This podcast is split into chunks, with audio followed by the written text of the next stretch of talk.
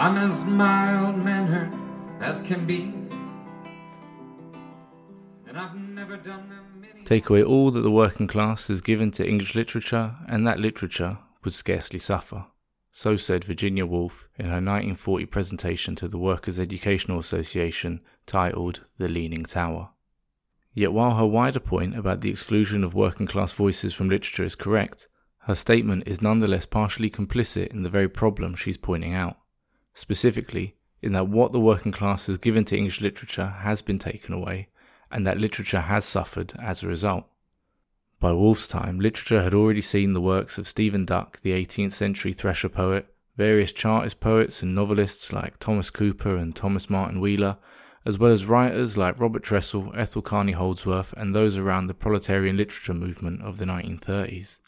Add to this the history of working class writing from outside the UK, or that written since Woolf presented her paper, as well as the various movements of working people which have inspired writers and their literary works, then the idea of taking away all that the working class has given to English literature starts to seem like it would make that literature suffer more than at first thought. The aim of this podcast, then, is to draw out the contributions of working class people to literature, whether as writers or participants in movements which would later become literary events. We hope to boost long neglected working class writers and promote working class literature not just as an area of study for its high standard of artistic craft, but also as a large and varied body of texts which should be read and enjoyed by more people than they currently are. We also want to open up the definition of what is generally considered working class writing, which all too often is restricted to writing by straight white men, albeit from working class backgrounds. Meanwhile, writers like George Lamming, Jeanette Winterson, and the recently passed away Toni Morrison are variously considered black, post colonial, feminist, or LGBT authors but rarely, if ever, working class ones, despite all of them coming from working class backgrounds. This actually speaks to a wider issue in how working class politics are often thought about. Women's, LGBT, and black liberation are considered identity politics, distracting and detracting from the real politics of working class unity, ignoring the existence of working class women's, LGBT, and black liberation.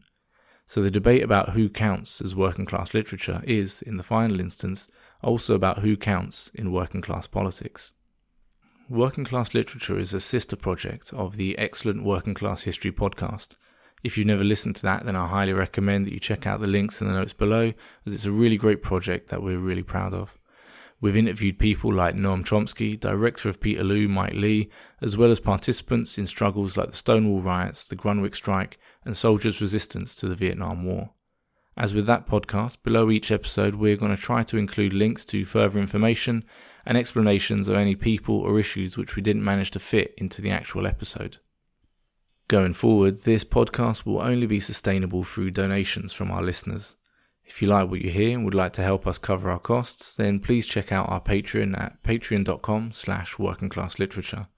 And if you can't give anything just now, then that's not a problem. You can still help by sharing our content and giving us good reviews on your favourite podcast app. Our theme music is a song called The Popular Wobbly, written by T Bone Slim, a poet, songwriter, and columnist, as well as radical trade unionist, who we're going to be covering in our first episode. The song's performed by his great grandnephew, John Westmoreland, who we also speak to in our first episode, and you can find links to his music in the show notes below.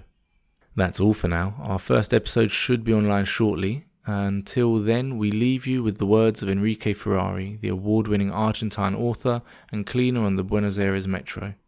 It is a peculiarity of capitalists and the bourgeoisie to think that we workers have no culture. Here at Working Class Literature, we hope this podcast can become a vehicle for the rediscovery of some parts of that culture which all too often get forgotten. He was breathing rather hard when he saw my union card. He went wild, simply wild over